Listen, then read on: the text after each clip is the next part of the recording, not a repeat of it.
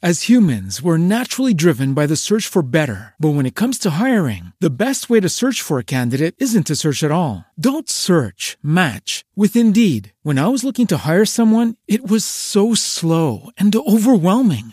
I wish I had used Indeed. If you need to hire, you need Indeed. Indeed is your matching and hiring platform with over 350 million global monthly visitors, according to Indeed data, and a matching engine that helps you find quality candidates fast. Ditch the busy work. Use Indeed for scheduling, screening, and messaging so you can connect with candidates faster. And Indeed doesn't just help you hire faster. 93% of employers agree Indeed delivers the highest quality matches compared to other job sites, according to a recent Indeed survey. And listeners of this show will get a $75 sponsored job credit to get your jobs more visibility at Indeed.com slash podcast. That's Indeed.com slash podcast. Terms and conditions apply.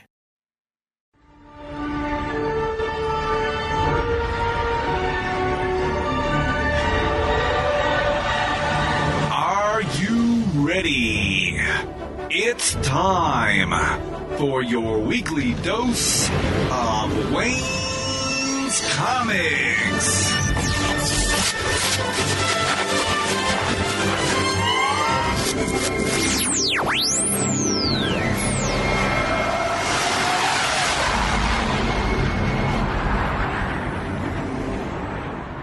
Time for episode 169 of the Wayne's Comics Podcast. Thanks so much for listening. This week I've got a great interview with Cy Dethan, a favorite writer of mine from the UK. He writes all kinds of wonderful things that always challenge my thinking, including Cancer Town and Cancer Town 2, White Knuckle, and The Indifference Engine, which he's written a sequel called The Indifference Engine 2 The Suicide Show. We talk about how that book came to be, including the first book, so we'll catch up a little on that. And we talk about the characters and what we might expect in the future. There's a lot to get to, so let's get on with the show.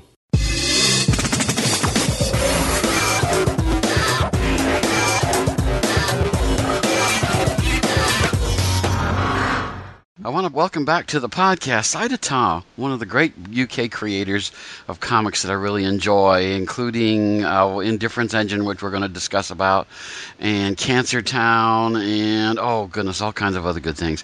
How you doing today, Cy? I'm good, thank you. It's good to talk with you, and we have something in mind to talk about too. One of my very favorite things that you did Indifference Engine, you've got a follow-up book coming out for that. And Yeah, that's right. Is it already out, or is it coming out? What's the situation with Difference Engine Volume Two? It launched officially at the weekend, just gone. Okay. So we're all up and rolling. I think, uh, I mean, it's out in print. The digital versions, I think, are up already. So, yeah, we're all good to go. Okay. Now, I usually ask this last, but let's do this first this time. How do people get a hold of it digitally, or get a hold of print versions right now? How do we do that?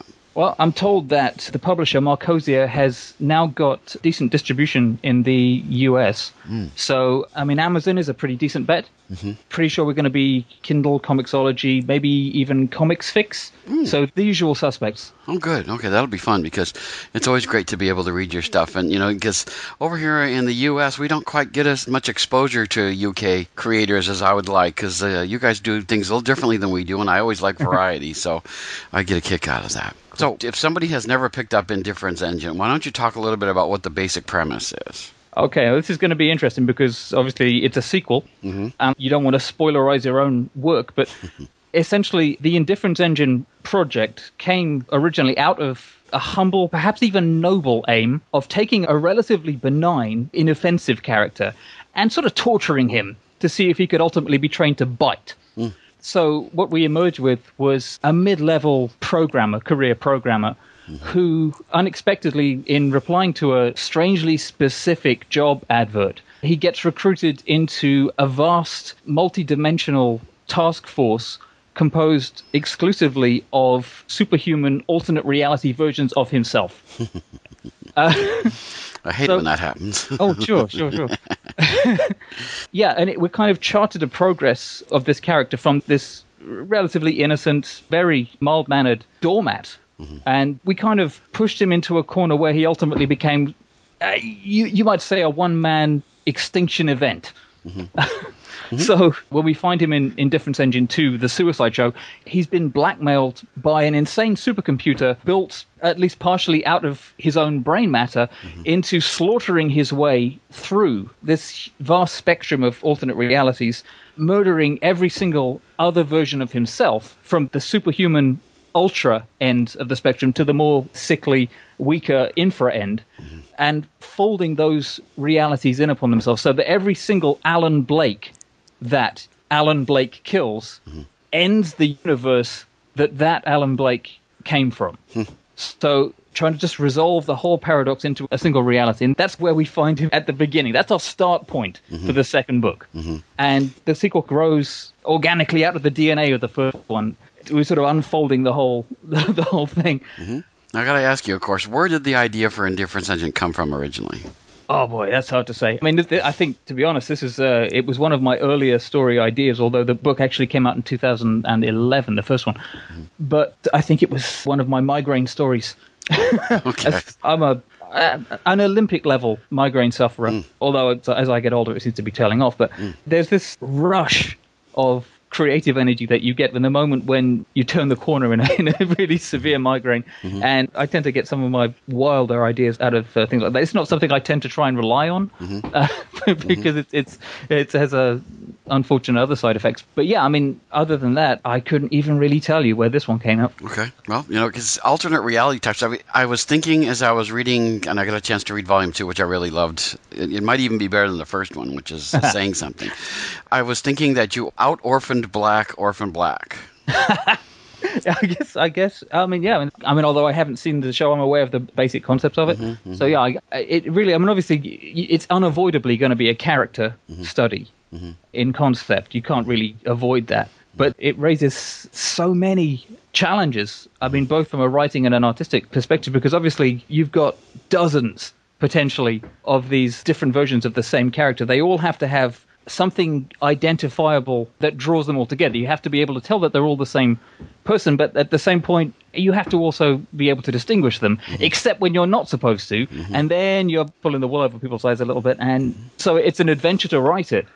I would not want to be the guy who draws that mm, story. Mm, Well, the guy who draws that story did a very good job because, as much as you scripted it in such a way that we could tell what's going on visually, I didn't have a problem telling, except, you know, in the places when we're not supposed to know. I didn't have trouble telling who was who most of the time, which was great. You know, when you're reading and looking at the same person from different universes, and some of them have obvious differences, like the one I call the Two Face. He's got that. He's, he's got like a part of his cheek has been removed at, at some point. Yeah, we called that guy Acid Face Ultra in the script. Mm-hmm. He, gives- he's really good, and you guys have done it a good job, so where you can actually tell the difference. And I have to say that sometimes I pick up comics and people who are drastically different from each other, I can't tell apart. But you guys have done a good job for people who are extremely similar to each other. I can tell those people apart, and I just think that's great. Russ is a machine. He, he went above and beyond on this because obviously it's almost scripted to be impossible to draw. Mm-hmm. the, the mm-hmm. way, it, and obviously, and we've got these big fights involving. The most we get is probably you know, 20 or 30 of them from various points on the spectrum and points between the points on the spectrum, which is something new that we've introduced for the second one. So, um, yeah, it must have been fairly nightmarish. but he took it all with great humor. So, Mm, well, good. Well, it was kind of a challenge for him to be able to do that, and so you know he really met the challenge. I thought very well. You, you bring up an interesting point, though. In the second book, one of the things we get to do is we get to see uh, versions of the guy who are not necessarily human.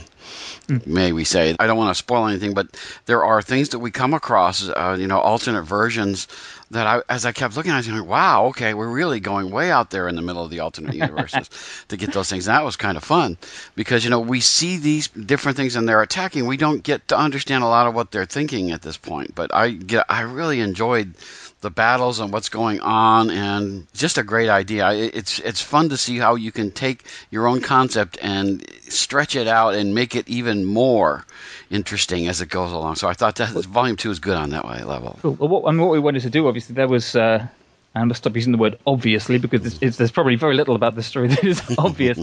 but we wanted to demonstrate that the entire mission of the first book, mm-hmm. as it was laid out, mm-hmm. that whole endeavor was fundamentally flawed because there was something missing. There was a piece missing. You mm-hmm. know, so we've shattered the mirror.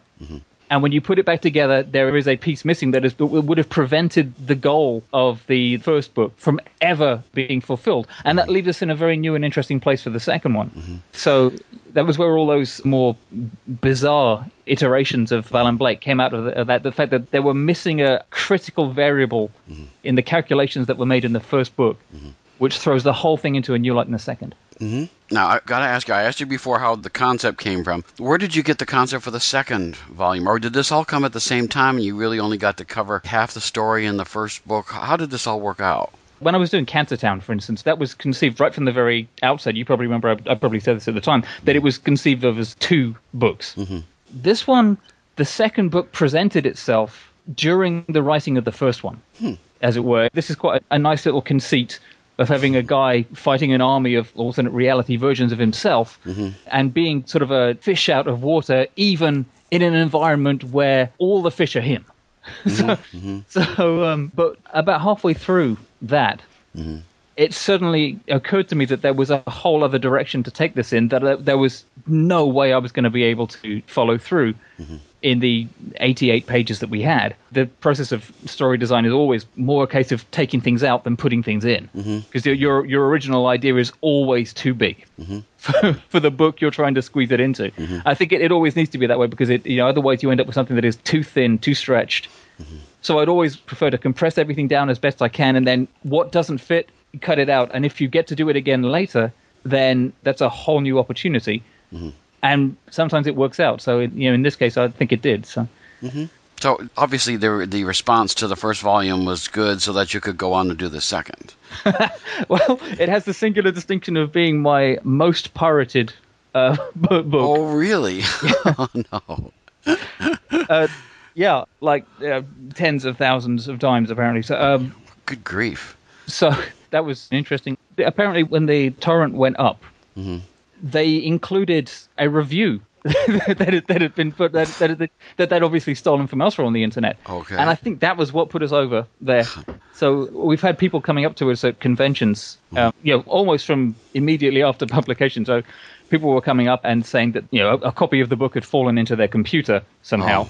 And they liked it. They actually would tend to buy the physical copy and then started asking about the sequel. Mm-hmm. So mm-hmm. at that point, I started bending my will toward that. Mm-hmm. What was your reaction to that? I mean, you know, because unfortunately, you know, as, as much as the word got out and people got to read it, and it, it definitely promoted your career and stuff like that. But on the other hand, you don't benefit financially from people doing that kind of thing. I mean, what was your reaction when you started to, to find out this was going on? You know, how did you respond? Bafflement was uh, was how it began, uh-huh. and I'm more or less stuck there. I think that's a whole big subject. I don't know that it did me personally any particular or lasting harm. Mm-hmm. But uh, yeah, who knows what would have happened otherwise? I mean, cer- certainly the, the book would not have had nearly such a, a wide outreach mm-hmm. without that happening. Mm-hmm. So you know, swings and roundabouts, I guess. Okay. Now, based on what happened to the last book, are you expecting or anticipating something similar happening with the second volume? Uh, I don't know. I try not to think about stuff like that. you drive yourself crazy, you know, uh-huh. because uh, I'm not going to say that every pirated copy equals a lost sale. I think mm-hmm. that's nonsense. But mm-hmm. uh, mm-hmm. I don't know. As I say, I'm not going to make a huge sort of moral Okay. point about it. In some ways, it's quite a shame that it happens. But what am I actually going to do about that? Yeah, that's the trigger. I don't. I don't have a solution to Yeah. that, so uh, I try not to let it bother me too much. Yeah, can Markosia chase these people down? You know, these kinds of things. It's it. Well, that's a science question, really, and I'm I'm, not, I'm not, not really equipped to answer it. Okay. So uh, it, it's just kind of it entertains me on some levels, but it worries me on some levels because the good news is is that it helped you on that respect. It's gotten the word out about it, but on the other hand, you know, one dreads to think about how much money you could have made had that not happened. Yeah. You know, but it got the word out. That's the good thing, and so we'll we'll live with that and not worry about the other. Yeah, uh, that that's the way to prevent the insanity from setting in. Well, this is like the second that I know of of the follow ups. You did Cancer Town, you did a, a follow up to that. And now this one you're doing that. I love the book so much, and I'm always so fascinated by the creative process and how it comes to be. You mentioned that you had this idea while you were making the first one. Is there a possibility of a third one coming? Uh, the thing I learned about sequels, mm-hmm. and you'll see this from which books get them and which don't. If you leave a character alive, there's a possibility. Okay. So, so, so you'll spot the ones that didn't have that within them mm-hmm. Mm-hmm. by the fact that I've pretty much killed everybody off. But I get this question about Cancer Town quite a lot from people who've enjoyed the first 2 And in, in fact, it's happened to the point that I'm that people, I'm actually starting to refer to them as the first two, rather than the, the whole thing. At, at one point, I just I just uh, I said if one more person asks me about it, I'm just going to say yes. Uh, and then it was literally five minutes later that somebody actually asked me because we said it at a, at a convention. So I don't know. The doors may be open, but we've slammed a lot of them in this second volume. Oh yeah. Oh yeah. So I'm pretty much going to say that I would need to have a very good idea. okay. I said this about Cancer as well. I, I would need to have an idea that would make it worth taking the risk of unpicking the stitching of the end of the second book Mm-hmm. Well, in to- order to thread in a third one. Well, I have to be honest with you. When I read the first volume, I thought that was the end of it. The way that you did it, I kind of thought, well, okay, there's not much more that can happen with it. And that's why when you were mentioning that you were going to do a second one, I was like, wait a minute, a second one? How can he possibly do that based on what happened in the first? And so I love the fact that uh, your creativity allows you to be able to go these different places that I couldn't think of. I was looking at going like, wow, I never would have dreamed of that because that was pretty good the way that you do that. Now, I don't want to spoil stuff, but there's there's a particular story thread that goes to the second volume that I really liked, and it has to do with the girlfriend. Mm.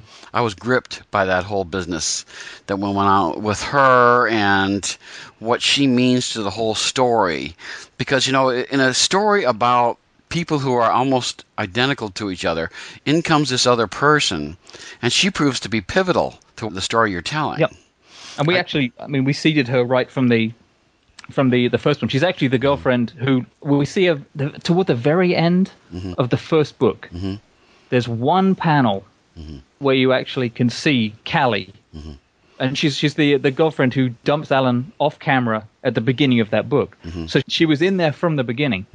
And she was the big chunk of story that got taken out because we would have needed a lot more space to develop it. So that yeah, so she was in there right from the beginning, and this whole idea of again, without spoilerizing too much, without her, the defining characteristics of her that make her uh, as pivotal as she is to the second volume, we're in there from the beginning. Yeah, I, I really loved her character, and I loved what what happens with that. And, I'm, and there's no way in the world I want anybody to know what it is until you actually sit and read the book, because it fills out. It makes things happen that I really liked about it, and it poses a question too as to you know. Well, see, I, even if I ask that question, it's going to spoil stuff. But um, I always wondered where he came from. You know, how did he come along? And you answer some of that in there about why is he such a significant person from universe to universe, which I really liked. And I just, you know, we all kind of wonder that, you know, are there others of ourselves around? And are others of us different from who- we are? Are they more important or are they the same? And so to me, I love the way you answer that question with these two volumes. You deal with the subject of alternate realities in a really creative way, I think. And, you know, she's great.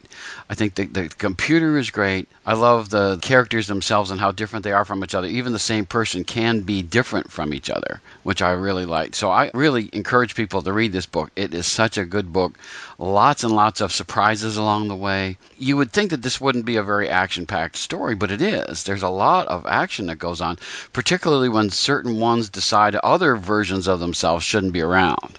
I Oh yeah, I mean, obviously, again, obviously, with each uh, each of the characters, we have Im- embedded this the idea of the flaw, Mm-hmm. which is critical to the whole point of the second book. Mm-hmm. The flaw at the heart of the entire endeavor mm-hmm. that was the first one. The reason why every single one of these characters has a vulnerability, a single defining vulnerability that was the birth of the second book right there. So you can see everything that stems from that, the way the engine is wrong footed in the second book, in a way that it was previously, it considered itself to be entirely in control of this situation, navigating it towards a single unified conclusion that it alone could see. Mm-hmm. The moment that we present it with information that it didn't have and couldn't possibly have mm-hmm. because of the missing piece of that shattered mirror. Mm-hmm. Yeah. I really love the fact too that the computer was a character that we could understand. And even the computer, though it was supposedly a part of what, everything that was going on, it had its own agenda and its own thing going on as well. Mm. So I, I love the fact that all these different moving pieces are going around and bumping into each other in different ways. Yeah, the danger with it, obviously, again, obviously, goddamn. the uh, the danger of it is when you've got a ton of characters who are all the same person. Mm-hmm. I was really conscious that the subsidiary characters, the ones that are, uh, the ones on the periphery, the non Blakes, Mm-hmm. it would have been very easy to let them slip into just being props Mm-hmm. for the Blakes, you know, to be maneuvering or, or, or maneuvering around. Mm-hmm. So the difficulty of giving somebody who is an outsider to this closed system Mm-hmm. to give them some kind of agency within the story, I I think was probably the hardest thing to marshal. Isn't that interesting? Because one would think that differentiating the individuals from each other would have been the hard part. But you're saying that, that somebody who wasn't part of that group was actually harder to keep going or to uh, make interesting when compared to the others. Well, you find that people, all the various Blakes, have at least relatively easily understood functions within the story. They all know what they're here for. Mm-hmm. So when you're introducing a character who doesn't know, so I mean, almost what the core version of Alan Blake that we followed in the first book, you know, was he, he was the outsider within this system, but that guy is now the insider, Yeah. the ultimate insider in the second book Yeah. yeah, we would have, I think, lost the reader perspective into the story. Mm-hmm. So, yeah, again, it was a question of giving the outsider characters some of the focus and not just have it be a, a bunch of angry people mm-hmm. shouting the plot at each other. Mm-hmm. See, one of the things I also like about your books, and it, I, it makes it so enjoyable to read, is character development. You know, you've got the same character who starts the first volume is in a different place on the second volume, hmm. but there are other people who are in places that are close to where he was before. Yeah, kind of a cycle behind him. Yeah. In, uh, and we don't want to fall into the trap of repeating the story arc of the first one of the, mm-hmm. the person getting involved. Mm-hmm. So sequels, I think, tend to offer this opportunity to just rip apart mm-hmm. everything that you spent all the time building in the first one. So they're, it, they're immensely satisfying in that respect. You get to break all the toys. But you know, the, I, I, often I find myself when I'm reading comics, and you know, you read a Batman comic, and Batman basically, although now with what some stuff that's going on, Mr. Snyder apparently has planned, is going to be different after Convergence is over. But you know, normally Batman is Batman from month to month.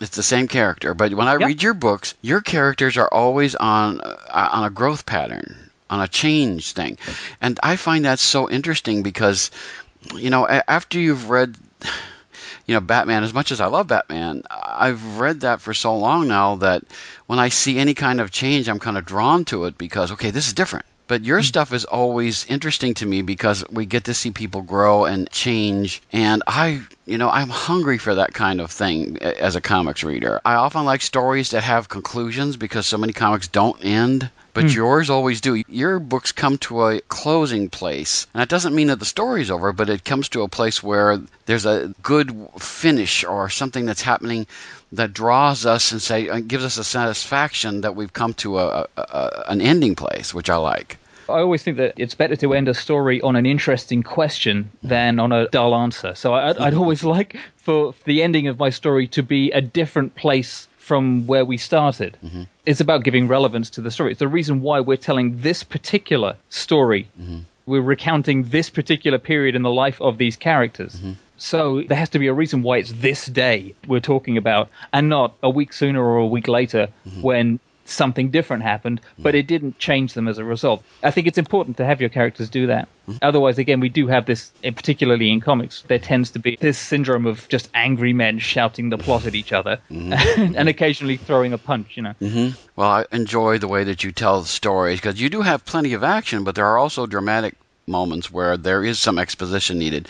And I think you guys handle that real well. You don't do too much of it. You do just enough so that we're interested in reading what's going on because another thing I find myself doing more and more as I read comics is not reading the word balloons as often as I should. Mm-hmm. And so I look at the picture and I figure out what's going on from the picture and then I move on and move on. But your word balloons and your discussion of what's happening to me is important and you can't really leave those behind. You have to read those things and to understand what's happening. And I wish more comics were like that, to be honest. Oh, cool. I mean, I, I do think that we have an almost unique opportunity in comics to do stuff like this, where you have so many threads, so many different tracks. I think of it as like composing a piece of music. Mm-hmm. You have your bass line, you have your melody, you have you know your percussion. They're all moving in the same direction, mm-hmm. but they're all telling different stories and they're all giving information that is best delivered mm-hmm. on that track. The dialogue doesn't have to repeat what's happening in the visuals. You know, and obviously we even use color as a language in these books because uh, the whole the spectrum motif that we came up with.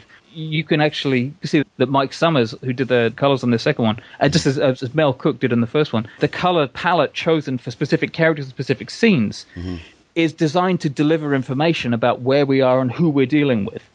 So yeah, you have so many tracks layered upon each other Mm-hmm. in comics that uh, to use them interchangeably would be a mistake. And I think where you can deliver stuff without resorting to putting the words on the page, mm-hmm. that information is always best delivered visually. Mm-hmm.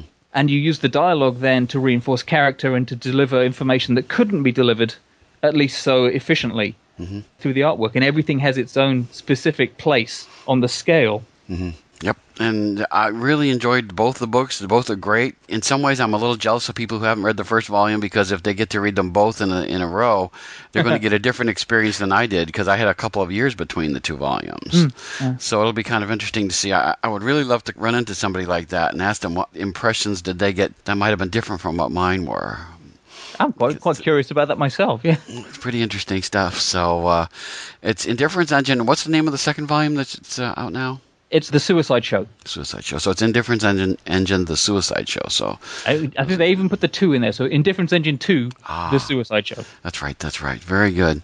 So that'll be good. And as we said before, you can go through all different kinds of avenues in order to be able to access the books. And I highly recommend it. If you haven't read an engaging story that's going to pull you in and you'll be in there for a good couple of hours, then this is the book for you because I love that kind of a storytelling. And uh, saw you do that quite well. So excellent stuff. And I really enjoyed it. Awesome. Thanks for that. Now, as far as other projects that you're working on, we were talking a little bit before we got started recording that you've got some irons in the fire, but not all of them can be discussed at the current time. So, Yeah, there's. Uh, I mean, I've got a ton of short stories because I'm a sucker for anthologies. So basically, anybody who ever offers me a, a, a slot in an anthology will get a story out of me. So there's stuff that I don't know what I can say about yet. Is there's a very interesting project that was brought to me with sort of a writer's room mm-hmm. concept behind it where everybody's bringing stories and throwing ideas at each other and seeing what comes out. I've always got stuff going on with Barry Nugent's Unseen Shadows mm-hmm. project. So I've got two or three short stories and a full graphic novel in the works there. wow. I've got my next Markosia book, which is called Phantom Lung and the Garden of Dead Liars, that is going to be the same artist, different colorist mm-hmm. as Indifference Engine 2. Mm-hmm. And those scripts are all done. That's kicking off production sometime soon. Mm-hmm. It's been a mad and terribly exciting development with one of my older books that I'm pretty sure I can't say a damn thing about right oh, now. well, we'll have to interview again. Well, next time I talk with you, we'll have to talk about that because Yeah, that, uh, so it's a- that'll be good stuff.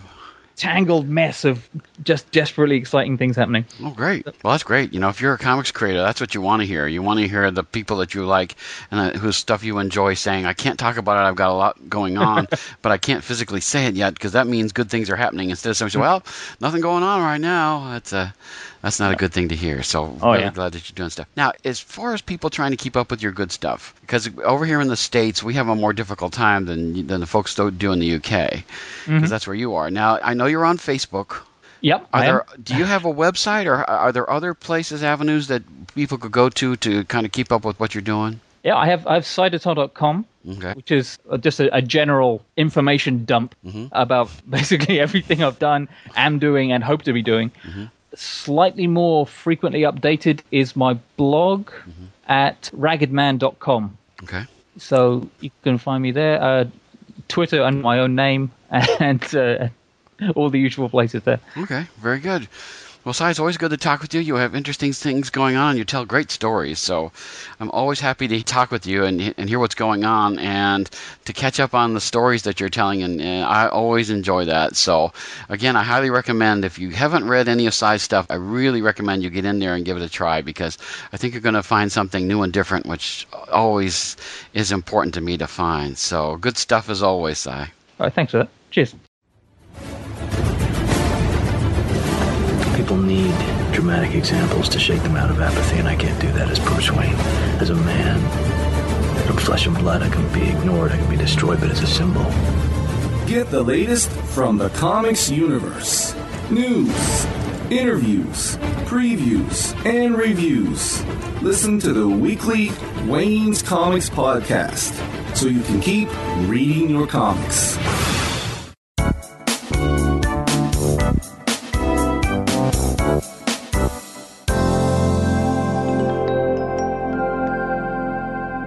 And that's it for this week. Be back next time when I'll have a great interview with Cavan Scott, the scripter for Titan Comics' Doctor Who The Ninth Doctor 5 issue miniseries. You won't want to miss it, but until then, keep reading your comics.